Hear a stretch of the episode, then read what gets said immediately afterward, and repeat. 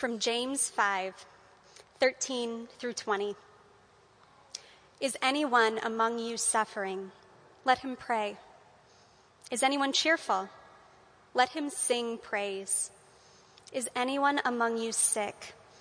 Let him call for the elders of the church and let them pray over him, anointing him with oil in the name of the Lord. And the prayer of faith will save the one who is sick, and the Lord will raise him up. And if he has committed sins, he will be forgiven. Therefore, confess your sins to one another and pray for one another that you may be healed. The prayer of a righteous person has great power as it is working. Elijah was a man with a nature like ours, and he prayed fervently that it might not rain. And for three years and six months, it did not rain on the earth. Then he prayed again, and heaven gave rain, and the earth bore its fruit. My brothers, if anyone among you wanders from the truth, and someone brings him back, let him know that whoever brings back a sinner from his wandering will save his soul from death and will cover a multitude of sins. This is the word of the Lord. You may be seated. Good evening. My name is Jason, staff pastor here at Grace Downtown, and we're so glad that you're worshiping with us. If you are new to town or new to Grace, if you're a college student that has just moved here, we're so glad that you're here and so glad that you're worshiping with us tonight. You've come on a good night uh, because we're having ice cream after the service out on the front porch. So uh, you can stick around after for some ice cream out there on the patio want to fill you in on a couple of things to help you get connected here at Grace and also know more what we are about. As you just heard from Melissa, we are recruiting volunteers not only for children's ministry, for, but for all of our areas of service. The idea is that we would do things well and in an organized and hospitable way so that uh, as new folks move to town and join the church, they feel welcome here. We take care of their kids, we set up chairs, we have a hospitable and welcoming environment, and it takes a lot of manpower to do that. So if you'd like to sign up for children's ministry or any of these other areas of service, you can just scan this QR code right now. It's also been going out in the weekly email, and that will take you to a sign up sheet where you can sign up for uh, any number of areas here. Uh, we need about 100 volunteers a month uh, to pull off the service here at Grace Downtown. Now, that should communicate a couple of different things to you. One, that's a lot of people, uh, which it is. That is a lot of people. But also, there's over 100 people that come uh, on a weekly or biweekly basis here downtown in a month. So if everyone chips in and does their part, then we will be able to accomplish what God has called us to do. So you can uh, click on that, you can scan that QR code and sign up for these areas. You can also see that in our weekly email as well. Also, want to tell you what we are doing to welcome new people to town. We are in this season of welcoming, and you see up here on the screen, the top there is tonight, where we are having ice cream on the porch, and then Tuesday night we're having a party out here on the front porch at Old Brick as well from 6:30 to 8:30. We're just going to have some lawn games and some snacks. The idea of the ice cream on the porch and the party on the porch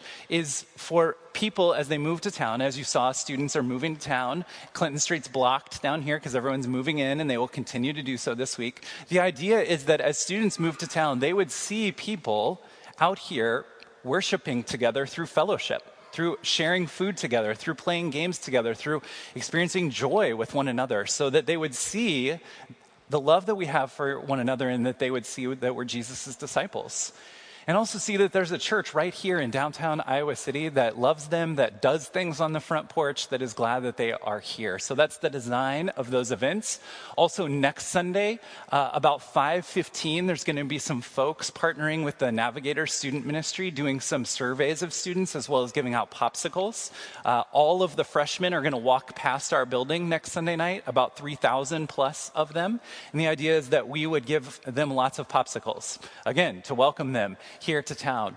Um, then September 11th, we are going to have a theological panel. This is something we do uh, pretty much every semester. And the idea is that we would hit on topics that we feel like are important for our faith, or they are an important apologetic for our faith, or an important outreach for people to hear about, but we don't necessarily hit on it during a sermon. So September 11th, we are having a theological panel on faith and feelings.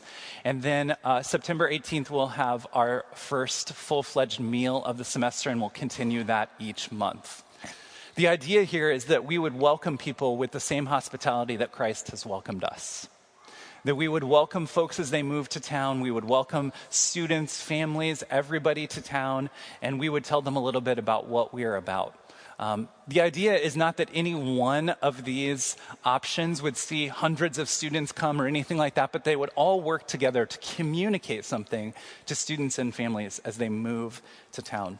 One last thing, you may have found this as you sat down. If you can't find it, you're sitting on it. Uh, it's a First Peter study. This walks you through the book of First Peter.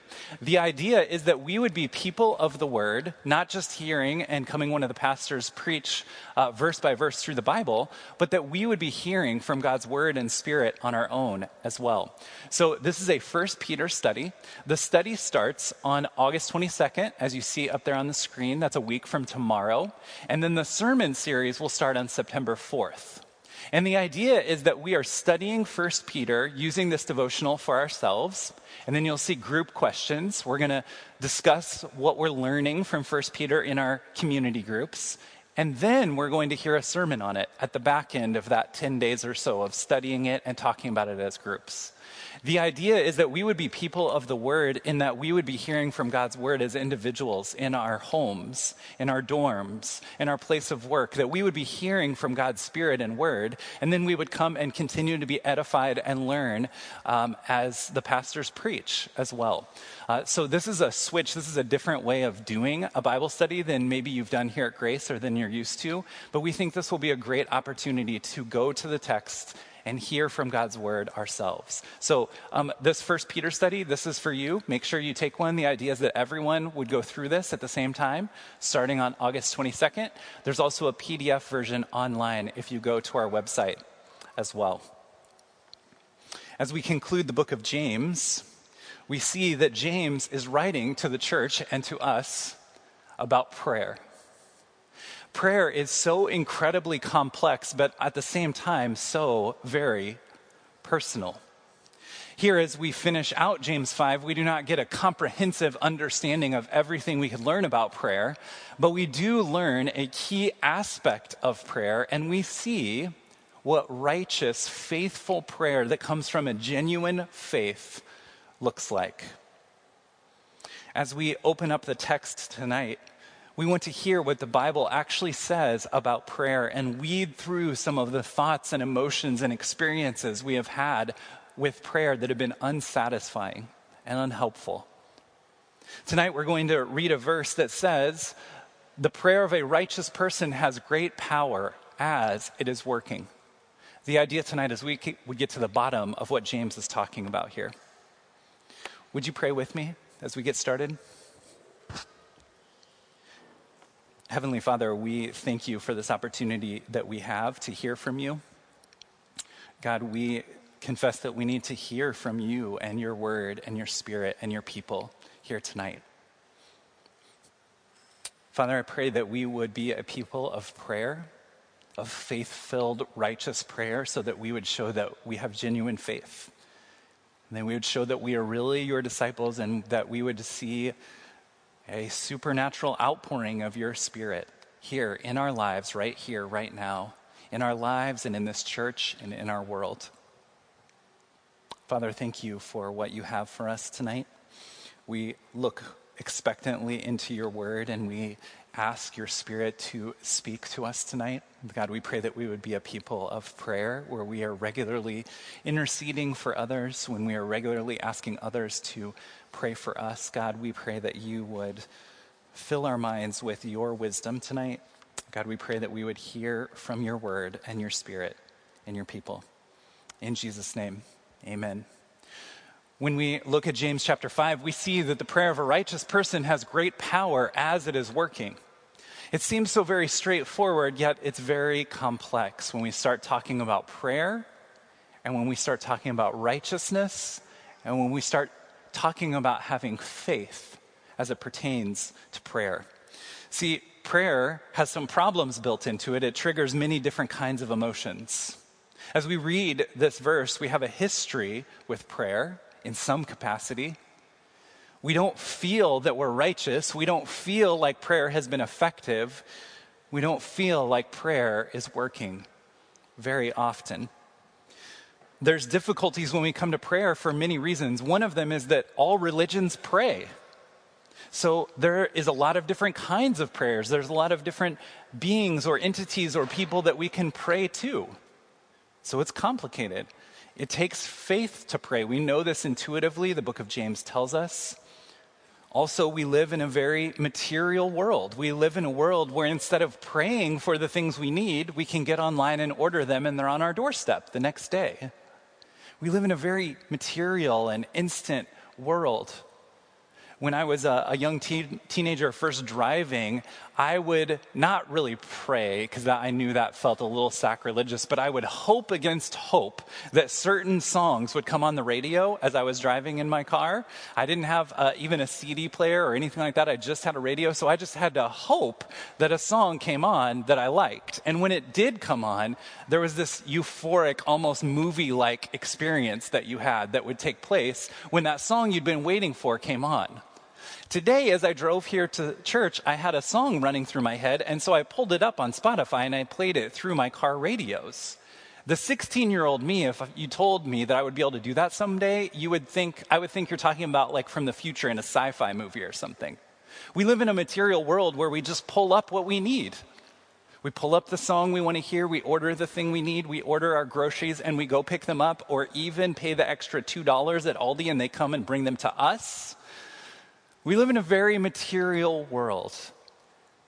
We are not used to praying and relying on the Lord to provide for the things that we need. So when we read that the prayer of a righteous person has great power as it is working, there's all kinds of things that we need to work through so we can see what righteous prayer is. So let's go to the text and see what James tells us today verse 13 of James chapter 5. Is anyone among you suffering? Let him pray. Is anyone cheerful? Let him sing songs of prayer, of praise. There are seasons for everything in life. We're in a season here in downtown Iowa City as we worship here tonight where students are moving back into town. We're in a season of buying school supplies. We are in a season of getting our class schedule. We are in a season of trying to figure out how to navigate our way around campus. We're in a season where it, when you're driving your car, you have to try not to hit pedestrians as they go across the street. I guess every season is a good season for that, but this is a vital season season for us to pay attention at crosswalks. We're in a season where football is coming. Uh, we were just talking, Julia was just mentioning how it was cool this morning. The mornings are starting to get cool. And in each season, there is an appropriate reaction. There's things that we do based on the season that we're in. And here, James says there's appropriate seasons to not only pray, but pray certain kinds of prayer. He lists three in our text tonight. The first one he lists is Is anyone among you suffering?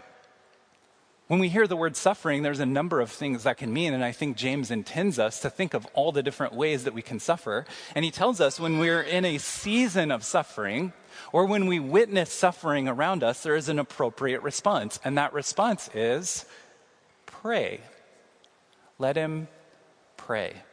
Not try to solve the problem, not try to get out of it, not try to explain it all and figure out a complex philosophy of suffering, but pray. The appropriate response in a season of suffering is to pray.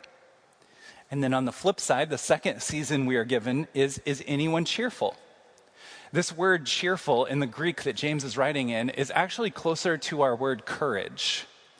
He's giving us a complex word here that means cheerfulness or a joyful countenance even during suffering.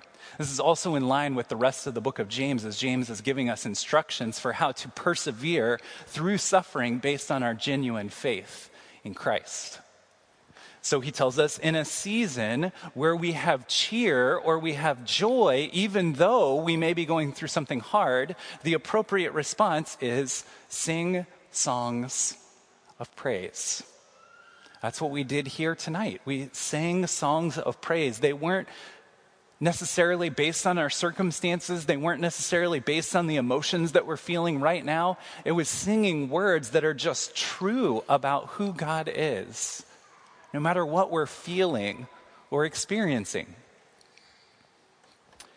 And then the third season, and that's where James spends the majority of his time in this passage. So that's where we're going to spend the majority of our time as well. Verse 14 through 18. Is anyone among you sick? So there's the season. Is anyone among you sick?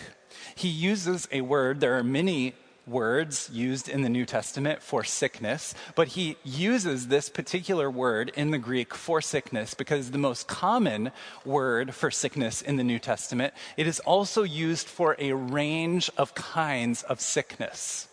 On one end of the spectrum, it can mean spiritual weariness, a weariness that comes from spiritual ailments or lack of belief or just a weariness from the suffering in the world all the way to the same word being used for death.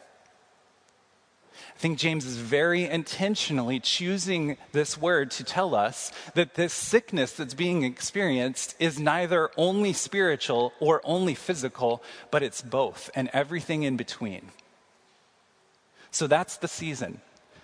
So, what is he going to tell us to do? Verse 14, let him call for the elders of the church and let them pray over him, anointing him with oil in the name of the Lord. And the prayer of faith will save the one who is sick, and the Lord will raise him up. And if he has committed sins, he will be forgiven. Verse 16, therefore confess your sins to one another and pray for one another that you may be healed. The prayer of a righteous person has great power as it is working. Elijah was a man with a nature like ours, and he prayed fervently that it might not rain. And for three years and six months it did not rain on the earth. Then he prayed again, and heaven gave rain, and the earth bore its fruit. The season is a wide variety of spiritual or physical suffering, sickness, and ailments. And James' instruction to us is to pray and ask others to pray for us. Specifically, in this passage, he starts out with elders, but then he gives some instruction for us to pray for one another as we interact with one another. What do you normally do when you're sick? Maybe you consult the internet, maybe WebMD or Google or worse. Maybe you consult a medical professional, your general practice doctor, or you find someone here at Grace downtown with scrubs on, and you go up to them and say, You're a doctor, right? Inevitably, there's someone with scrubs on here at Grace downtown. Maybe you go up to them and ask their advice. Maybe you decide to change your diet, the things you're putting into your body. Maybe you start taking vitamins or other supplements. Maybe you start getting more physical exercise. Maybe you try essential oils. Maybe you try all of these things. I try all of these things when I'm not feeling well. I try all of these things to keep from getting sick. But here, James is telling us to do something that we either do not do or we do not do well, and that is invite and ask others to pray for us. The last time you were sick, or maybe you're sick now, maybe from a general acute illness, or maybe you have a chronic illness. What has your response been, and how have you gone about trying to be healed? If you're like me, you have spent more time trying to heal yourself and find the answers than you have praying that you would be healed. Here, James is telling us in a season of sickness, in a time of sickness, we need to pray and ask others to pray that we would be healed. It seems so straightforward, but if you're like me, you have rise up within you some measure of skepticism.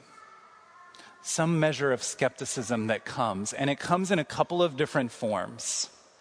And this passage addresses both, thankfully, but first we have to point them out. The two different kinds of skepticism one, the first one, says, well, the first one says, well, God, He will do what He's going to do, so I'm not going to pray, or I'm going to just trust that He is sovereign. And when we think this way, we actually get to a point, ironically, where we lack prayer where we may stop praying for something because we think, well, it's in God's hands. I'm going to let go and let God, and He's sovereign, He's in control. And I don't want to be presumptuous as to think that I would know God's will. And the other kind of skepticism, which we're going to talk about both and how the passage d- describes both of them, the other form of skepticism says, well, then it's based on our faith. If I have enough faith, then maybe I will be healed. And if I'm not healed or someone else isn't healed, well, then they didn't have enough faith. That, those two kind of opposing skepticisms and those two kind of a, uh, viewpoints that arise are not just theological camps. They are not just groups on the internet. They are not just niche thoughts or commentators on this passage. This wells up inside of us when we start talking about prayer and faith and prayers of righteousness and healing for ourselves or others. But God's word addresses here in the book of James the skepticism that rises up in our heart. So, the first kind of skepticism, the skepticism that says we just need to trust God because He is sovereign and we can't be presumptuous to know His will we read here in verse 14 that we are to ask the elders to come and pray over us. Here, throughout the book of James, we have seen what genuine faith looks like, and genuine faith leads to works. It leads to certain actions. We've received instructions about not doubting. We've received instructions about how to not show partiality in the family of God. We have seen how to use our tongue. We have seen why we have fights and quarrels among us. We have seen all these hands on instructions at a street level of how we are to live if we have genuine faith. And here, James is telling us what prayer at a street level looks like. And what he's telling us is that if we have genuine faith and we are sick and we are struggling, we will call on others to intercede and to pray over us and to pray for our healing, even if we don't have the faith. So, we show our skepticism by not asking others to pray over us. We also learn from this passage that our healing sometimes does not come because we do not ask because of a lack of faith. Please turn with me to James chapter 1. Uh, James does something by bookending uh, the book of James in chapter 1, verses 5 through 8. And then here in our passage tonight, he bookends this idea of faith and doubting, and he's connecting them to our healing. James chapter 1, starting in verse 5 If any of you lacks wisdom, let him ask God, who gives generously to all without reproach, and it will be given to him. But let him ask in faith with no doubting, for the one who doubts is like a wave of the sea that is driven and tossed by the wind. For the person that does not suppose that he will receive anything from the Lord, he is a double minded man, unstable in all of his ways. So here the passage is telling us that though it is not a one to one correlation based on the size of our faith, there are times when we don't have enough faith to ask. And James chapter 4 says sometimes we do not have because we do not ask. So while it is not based on the size of our faith, there is a faith component to this. We also learn from this passage that sometimes our sin causes suffering. Sometimes it's built right into this passage. We are hesitant to talk this way or to think this way, but as we look at verse 15, we read, If the person has committed sins, he will be forgiven. This tells us a couple of different things. The first one is that sometimes someone is sick or suffering either spiritual or physical ailments because of sin. But it also tells us that that is not always the case. It's built right here into the passage. It also tells us that if sin is causing that suffering, and that person is prayed for, and that person asks for healing and forgiveness, they will be saved and forgiven. So, again, this flies in the face of some of our skepticism or some of our history with prayer. And lastly, under this category, we see James bring up the story of Elijah, where Elijah prays in the Old Testament that it would not rain, and it does not rain for three years and six months, and then he prays, and it starts to rain again. Here, maybe you've even heard that we need to have faith like Elijah did, or maybe you've seen this used as an example. If we just have as much faith as Elijah, then we will see supernatural things take place. The problem is twofold. First, if you read the whole story of Elijah, not that great a guy all the time. Just like you and me, he had his ups and downs, and he had his moments of faith and his moments of deep and profound doubt. The second thing that we see is that Elijah was basing his prayers off of God's promises. God had told him this is how it's going to go down, and he knew the will of the Lord, and he was praying in accordance with the will of the Lord. We even read right here that Elijah was a man with a nature like ours. Literally, what the writing is here in the Greek is he was made in the image of God, just like you and me, though he had the flesh of a man. So, the story of Elijah and this story that James is pointing to is not the story of Elijah's great faith, but of God's great power. James wants us to know that when we are sick, when we are ill, when we are weak, we are praying to the same God that Elijah prayed to. The same God that stopped the heavens and stopped the rain is the same God that we are praying to for our healing. Let's take a look at how this scripture counteracts or speaks to the other side of thing that it's based on the size of our faith. The first thing is that in verse 14 we read here that the faith in this passage, the size of the faith or the amount of faith is not the person who is sick, but it's based on the elders. James is saying here when you don't have enough faith, go to the elders and say, Elders, please have faith on my behalf and pray that I would be healed. There are times when we just don't have the faith, and we need others to have faith on our behalf. To pray for our healing, to pray for our encouragement, to pray for our hope and our healing and our deliverance and our forgiveness when we're just not feeling it. That's what James is not just describing, but prescribing here for us. Uh, we also know, again, based on verse 15, that our sin and our suffering are not always connected. This is not karma, where there's a one to one correlation with our sin always leading to our suffering. We see also in Scripture and in our experience in life that not everything we ask for comes to pass. Not everything we ask for comes to pass, but we can take heart because even Jesus, who was very righteous, right? In every nature, fully man, fully God. Jesus, who, if anyone's prayers are powerful and effective, Jesus's were, yet in the garden, before his death, he cried out to the Father God, if there's any other way for your purposes to be accomplished, take this cup, take this suffering, take this burden away from me. But he didn't get what he asked for. For your sake and for my sake and for our forgiveness, he went to the cross for you and for me. So we've talked about how this passage addresses our skepticism that rises up in our own hearts about prayer. We've seen how this passage does not let us off the hook to either a faith that says, well, God is sovereign and I don't need to pray about it and it's not based on the size of my faith, nor a presumption that says it's based on my faith and I must not have enough faith if I'm not being healed.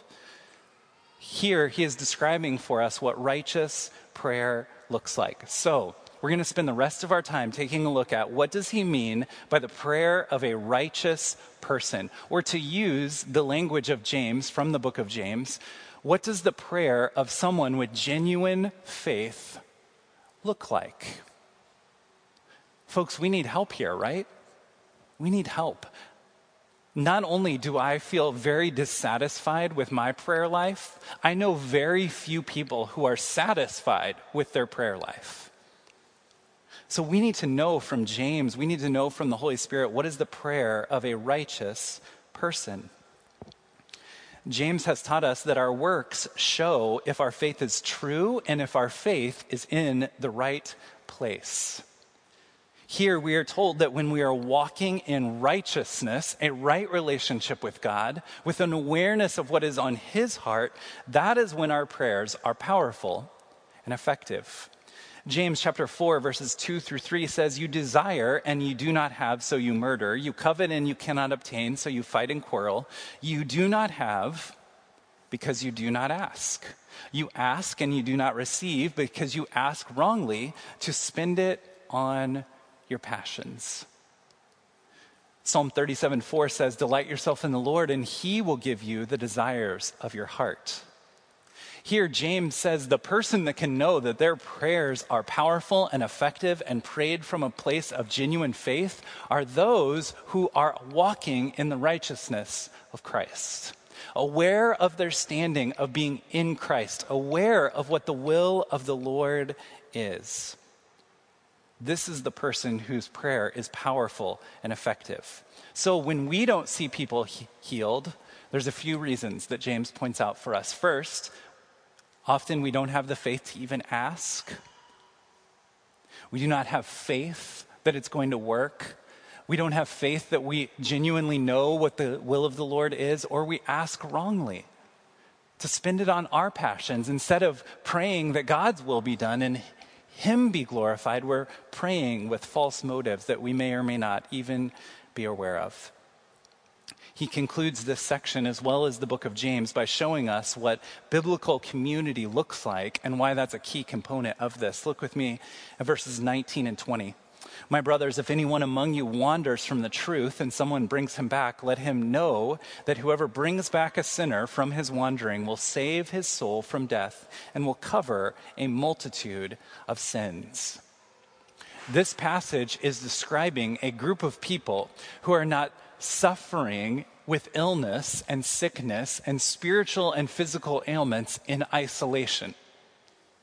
He is describing a group of people here that know what's going on in one another's lives. Look at the passage. They know when one another are sick, they know when one another have spiritual ailments, and they even know when one another are sinning and walking away from genuine faith.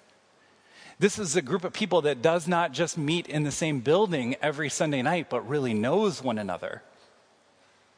That's the kind of community that he's describing here. He's describing a biblical gospel centered community that is following Jesus in community together. And then James tells us what we are to do in this community. We're to pray to one another, but in these last two verses, he is saying we should also warn one another when someone is walking away from the truth of who Jesus is, when they're walking away from genuine faith. He lays out a pattern for us here of warning someone, inviting them back into fellowship, and then welcoming them when they do come back into fellowship. He is giving us a beautiful picture here of what it means to be our brother's keeper to care about the lives and the souls of others. And he says when we are praying for one another, when we are speaking the truth in love to one another, when we are warning and inviting and welcoming, then it covers of, over a multitude of sins. So, what does this life of righteous prayer look like? That's what we're going to conclude with tonight. What does righteous prayer look like? First, it's knowing the will of God. Elijah was able to pray powerfully and in faith because he knew God's will. He spent time listening to God and speaking to God, and he knew what was on God's heart so he could pray in faith. The disciples do some pretty amazing supernatural things in Scripture, and that's because they had been spending time with Jesus. They knew what delighted him, they knew what was on his heart, they knew what the will of God was because they had spent time with Jesus. We need to know the will of God. We need to be people of the Word. Not just people that hear the Word, but people that know the Word, that believe the Word, that obey the Word of God. When we know the will of God, then we can delight ourselves in the Lord, and He will give us the desires of our heart. We'll know what to pray for. We'll know how to pray instead of just praying on our own passions, praying that God would be glorified and we would know what that looks like and know what that means because we know God's will. Then, as we know God's will, we ask for what we need in order to accomplish his purposes. Instead of spending it on our own passions, when we know his will, we are praying that his will would be done by asking for the things that we need. We just had a team from Grace Community Church get back from Guatemala, team of folks that went and uh, they worked with an organization called Mission Mobility and they gave away wheelchairs uh, to those in need. They gave away wheelchairs to folks that didn't have wheelchairs. And wheelchairs in Guatemala are like gold. They can't get a hold of them. And there's people's that lives are, are radically different because they just don't have access to modern medical supplies. So a team from Grace uh, went. I don't know how they got wheelchairs there. Um, I know you cannot just start walking from the church parking lot with a wheelchair and end up in Guatemala, but it takes a lot of logistics to get these to Guatemala, and they're very valuable. They're very scarce. And so they inventory these wheelchairs very carefully to make sure that they don't lose track of them and also to not overpromise and then underdeliver how many wheelchairs that they have. So they build in redundancy, three check marks or checkpoints to make sure that they know how many wheelchairs they have. So the team from Guatemala reported back to the church staff this week, and this is the report that they gave. As they loaded the wheelchairs onto the trailer to take them to the village, to take them where they were going, they counted 52 wheelchairs as they loaded them into the trailer. After, that's checkpoint number one, uh, they loaded them on. And then checkpoint number two is that two people went into the trailer and counted every wheelchair and came up with 52 wheelchairs. So 52 wheelchairs, everything checks out. The third redundancy that they put is that they take a picture of everyone as they receive their wheelchair. This is twofold. Again, it's a redundancy built in to make sure that they count the wheelchairs, to make sure that they gave away what they said they gave away, and also to promote what they're doing and make other people aware of how they can get a hold of a wheelchair. They took a picture of each wheelchair that was given away, and they have 56 pictures of wheelchairs. See, God needed 56 wheelchairs. So God provided 56 wheelchairs. As you hear that story, what rises up within you? Are you like me? Is your first response, that's incredible? That can't happen. Wheelchairs don't multiply. That skepticism that I talked about earlier when it comes to prayer, again, it's not just niche theological groups, it rises up within us, doesn't it? Part of you gets so excited. I can see the looks on your faces as I started to tell the story. Some of you are like, oh, I think I know where this is going. Here we go. But then very quickly we start to doubt and think, well, I'm pretty sure I would have counted 56 wheelchairs as they were going in that trailer. Whatever God wants to provide, Whatever God needs to accomplish, whatever will glorify his name, he will do it. Whether it's miraculously providing wheelchairs, whether it is multiplying fish and loaves, whether it is healing our physical bodies, whether it is financial providence that we did not see coming, whatever it is to accomplish His purposes, He will do it. And sometimes we do not have because we do not ask. I want to ask you tonight what do you need to see happen in your life? What do you need to see happen in your life? That even as you think about it here tonight, you know that only God could do that thing. What do you need to see happen? Something that only God can do. And I want to ask you have you asked? Have you asked? I want to ask you even a, more challenging question. I know it is for me, I'm sure it is for you. Have you had the faith to ask again? Have you had the faith to ask again when you've already asked Him over and over and over again? That He would heal the chronic illness that is in your life or in the life of a loved one, that He would restore a relationship that seems helplessly broken, that He would bring mental health where there seems to be nothing but brokenness, that He would provide financially or physically for the things that you need. Have you asked Him? And have you asked Him again in faith that He would provide, that He would be glorified, and that you and others would be provided for? as we know the will of God, we can ask in faith that He would provide everything that we need. Many of you knew where I was headed with that story because you knew I was describing a missions trip.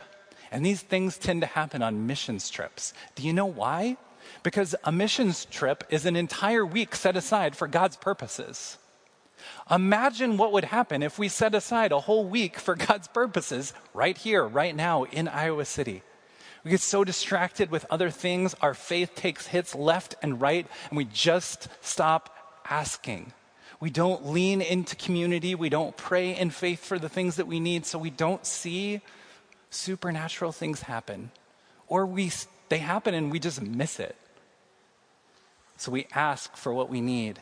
Next, we need to obey this passage by praying for healing. We need to pray for our healing. We need to pray for the healing of others. We need to ask the elders to pray for our healing. Here in James 5, verse 14, you see that it says, Call the elders to pray over you, and they will anoint him with the oil in the name of the Lord. Commentators and scholars do not totally agree on the purpose of this oil being placed on someone's head. Some have said maybe there's medicinal properties. Um, there's been a lot of theories. But if you look at the entire text of Scripture, Old through New, the predominant, the majority of the times that this takes place, where someone's has oil put on their head, it's to set them aside for the purposes of the Lord. It's to consecrate them. It's to set them aside. So, what James is telling us to do here is go to the elders, go to those that are walking in faith, and ask them to set you aside for the purposes and the healing of the Lord. That's what he is prescribing here for the church. That's what he's saying that genuine faith looks like. That's what he's saying a biblical community looks like. Fourth, we need to lean into community. This whole passage, this whole book, the entire New Testament is telling us to lean into community. We can't do the book of James. We can't do the teachings of Jesus. We can't obey any of the letters of the New Testament if we are not in community with one another. Author C.S. Lewis, great Christian thinker, says that there is one really adequate instrument for learning about God. One really adequate instrument for learning about God and that instrument is the whole Christian community waiting on the Lord together. Waiting on the Lord together. That's what community looks like. And that's what James is describing here. Very practically, I want to encourage you to join our prayer team. Starting tonight, we are going to have a prayer team here at Grace Downtown where every week, every week, we are going to end the service by offering intercessory prayer, where men and women are going to come up here in the front and offer to pray for you. You can join the prayer team to be a part of interceding and having faith when other people maybe lack the faith or are in need of prayer. And we're going to end tonight by an invitation for you to come forward in prayer. Folks, no need is too small and no need is too big. Please don't think that your need is not big enough. Please don't think that your faith is too small. Please don't think that your need is too big, that God can't do anything about it. This is our first week of having a prayer team, and Joe and Jeff and I, as the downtown elders, decided that we wanted to go first as the prayer team to offer to pray for the congregation. So we, as elders, and you, as the congregation, we want to obey what these verses say, and we want to invite you to come forward and pray for healing here tonight. Each week, you will see men and women up here at the front um, ready to intercede and pray for you. So, in just a moment, we're all going to end on our feet as we normally do. I'm going to say a quick prayer, um, and then a couple of different things are going to take place. If you would like prayer, please come forward. If there's people up here, you can wait in line. We got all night. We would love to pray for you. So please come forward. Uh, for the rest of us, you can take your chair to the back and stack it up on the carts as we normally do and head on out to the patio and enjoy some ice cream and some fellowship out there. Would you stand with me? we end each service on our feet, and we're going to continue to end each service on our feet as our communication to God that we're ready to obey Him with our hands and feet. And so tonight I want us to consider how we will obey him in praying for one another and asking for prayer from others as well as we go into this week. Would you pray with me? Father, we believe in you, but we need help for our unbelief. Father, we have faith that you can move mountains, but we lack the faith to think that you care on Monday morning for our little lives and needs. God, would you increase our faith? God, would we be a people that prays and honors you in the way we intercede for one another? God, I pray for a moving of your spirit where you would receive all glory and all honor and all praise as we see people healed, restored, freed, and forgiven. God, we want to be a people that prays for one another. God, I pray for those that are struggling to have faith right now, I pray that they would at least have the faith to come forward and ask someone else to pray for them.